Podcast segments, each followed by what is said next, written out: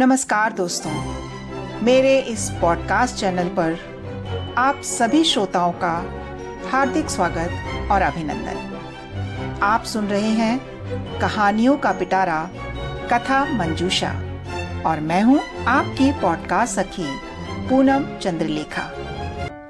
कहानियों का पिटारा, कथा मंजूषा में आज आप सुनेंगे कहानी मरे हुए लोग, जिसके लेखक हैं सत्येंद्र प्रसाद श्रीवास्तव।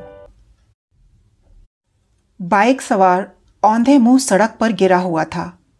उसके सिर के चारों ओर खून की एक गाढ़ी परत जम गई थी। उसके दोनों हाथों की कोहनियाँ बुरी तरह छिल गई थीं। उनसे भी खून रिसकर सूख गया था। फटी पैंट और उस पर बुरी तरह चिपकी धूल बता रही थी कि गिरने के बाद वह कुछ दूर तक सड़क पर घिसटता चला गया था। बाइक छिटक कर उससे करीब आठ दस मीटर दूर गिरी हुई थी। हेलमेट भी थोड़ी दूर पर पड़ी थी। उसके आसपास लोगों की भीड़ तो थी, लेकिन यह भीड़ तमाशाई थी। रुकती, झाँक कर देखती, फिर आगे निकल जाती। सड़क पर पड़े बाइक सवार के शरीर में कोई हलचल नहीं थी। लेकिन वह ज़िंदा था। उसकी साँसें धीरे धीरे चल रही थीं। जैसे जैसे मदद की उम्मीद कम होती जा रही थी, ठीक वैसे वैसे उसकी साँसें मंद पड़ती जा रही थीं। तभी ऐसा कुछ हुआ जिसकी कल्पना किसी ने नहीं की थी। बाइक सवार अचानक लड़खड़ाते हुए उठा। देखकर लग रहा था कि उठने में उसे काफ़ी तकलीफ़ हो रही है। वह दर्द से कराह रहा था। फिर भी उठा। उसके सिर से खून की धार एक बार फिर बह निकली। पूरा चेहरा खून से सना था। गुस्से से उसकी आँखें भी खून की तरह लाल थीं।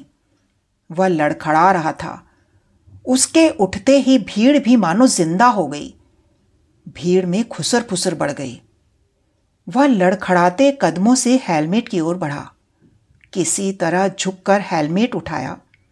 वह भीड़ में किसी को ढूँढने लगा। उसे लगा कि उसका गुनाहगार भीड़ में ही कहीं छिपा हुआ है। अचानक उसकी नज़र मनीष पर पड़ी। भीड़ को चीरते हुए वह आगे बढ़ा, बेतहाशा चीखते हुए। उसने हेलमेट से कस कर उसके सिर पर प्रहार किया। मनीष के सिर से खून का फब्बारा फूट पड़ा। वह ज़ोर से चीखते हुए गिर पड़ा। क्या हुआ? अरे, क्या हुआ? मनीष कि पत्नी उसे झिझोड़ रही थी। मनीष पसीने से लथपथ था। साँसें तेज गति से चल रही थीं। गला सूख रहा था। लग रहा था अभी जान निकल जाएगी। कोई बुरा सपना देखा क्या? पत्नी ने पूछा। उसके कंठ से बोल नहीं फूटे। उसका हाथ सिर पर गया। खून नहीं था। वह सपना ही देख रहा था। यह सपना उसकी हरकत से बुरा था। बाइक सवार के अचानक उठ खड़े होने से पहले तक का वह सपना सच था। वह भी उस तमाशाई भीड़ में शामिल था।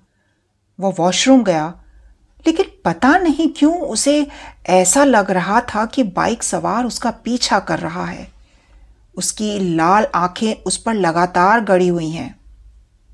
मनीष ने अपना चेहरा अच्छी तरह धोया। उसे लग रहा था, मानो उसका चेहरा खून से सना हुआ है।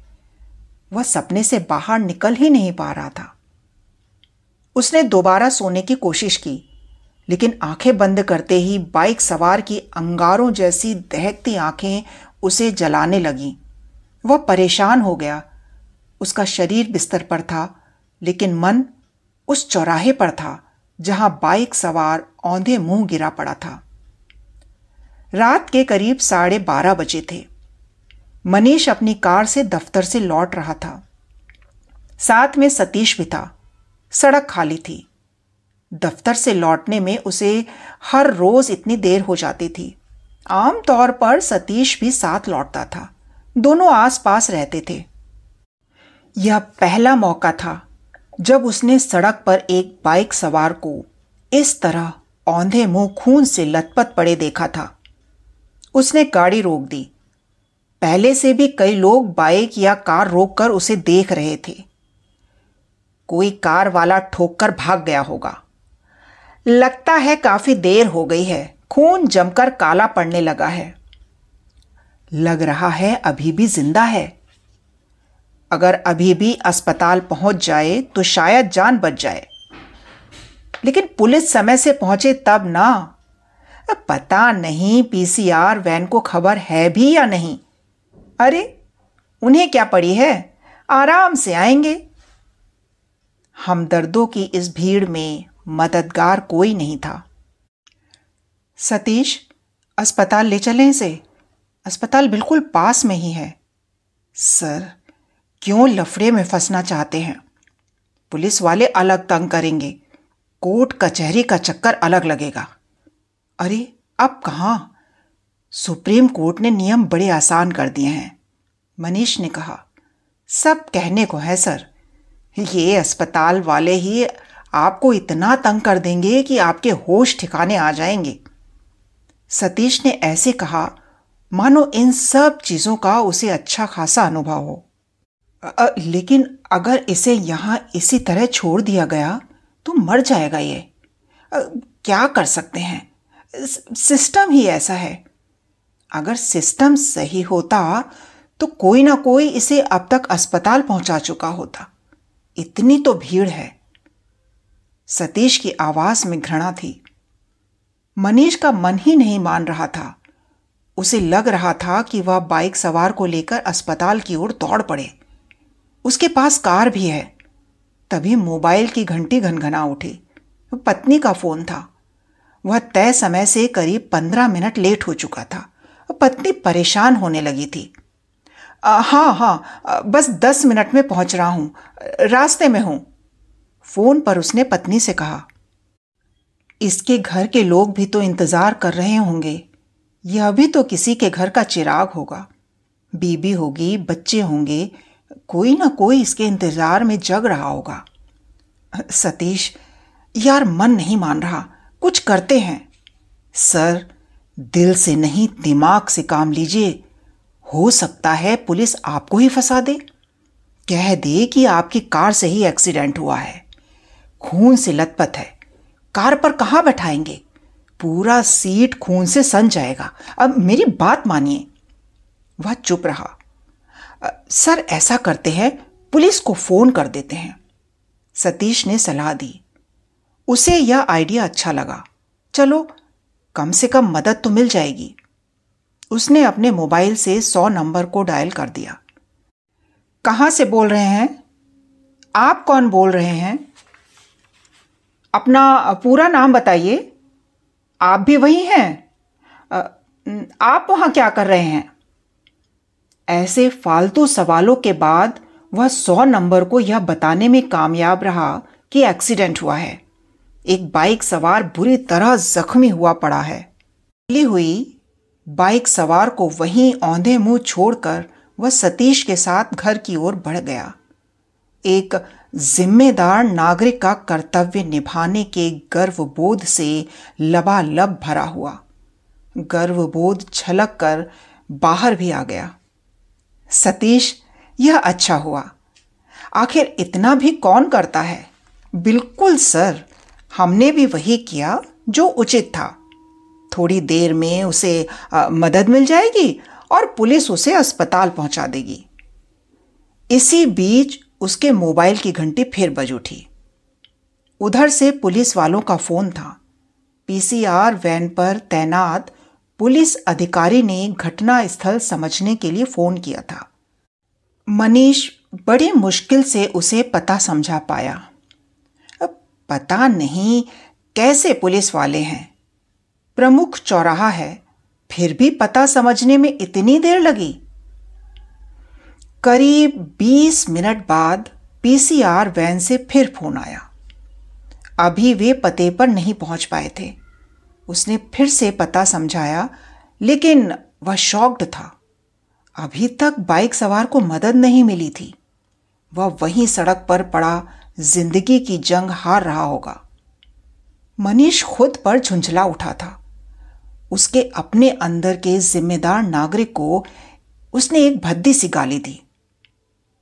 सपने के बाद नींद बिल्कुल गायब हो चुकी थी। वह बिस्तर पर करवटे बदलता रहा। पत्नी बेसुध सो रही थी। आठ साल की बिटिया भी। वह बेटी के चेहरे को अपलक निहारता रहा। तभी उसके मोबाइल की घंटी फिर बज उठी। उसने घड़ी की ओर देखा। रात के ढाई बज रहे थे। पत्नी भी घबरा कर उठ बैठी। इतनी रात को किसका फ़ोन है? पत्नी की आवाज़ में घबराहट थी। देख रहा हूँ, मनीष ने कहा। उसने तेज़ी से मोबाइल उठाया। उधर से किसी पुलिस वाले का फ़ोन था। फिर से पता पूछ रहे थे।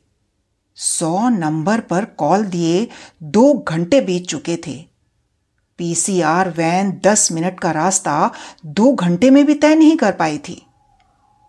वह एक बार फिर पता समझा रहा था, लेकिन उसे खुद कुछ समझ में नहीं आ रहा था कि आखिर यह हो क्या रहा है। उसका दिमाग सुन्न था। पुलिस वालों पर उसे गुस्सा आ रहा था, खुद पर गुस्सा आ रहा था, सतीश पर गुस्सा आ रहा था। वह खुद को वैसा ही लाचार पा रहा था, जैसा जैसा सड़क पर औंधे मुँह पड़ा वह बाइक सवार था। क्या कर सकते हैं? अपना सिस्टम ही ऐसा है। सतीश की बातें उसकी कानों में गूंजने लगी। सिस्टम की ऐसी की तैसी। उसे किस सिस्टम ने रोका था? बाइक सवार को अस्पताल पहुँचाने से? उसने खुद ही खुद को रोक दिया था। पुलिस कोर्ट कचहरी के डर से। क्या इस डर से एक आदमी को ऐसे सड़क पर मरने दिया जा सकता है? अगर वह अड़ जाता कि उसे बाइक सवार को अस्पताल लेकर जाना है तो क्या सतीश उसे रोक पाता? सतीश के मना करने पर उसका मान जाना एक सिस्टम है। अगर अगर उस बाइक सवार की जान चली गई होगी तो इसके लिए वह जिम्मेदार है।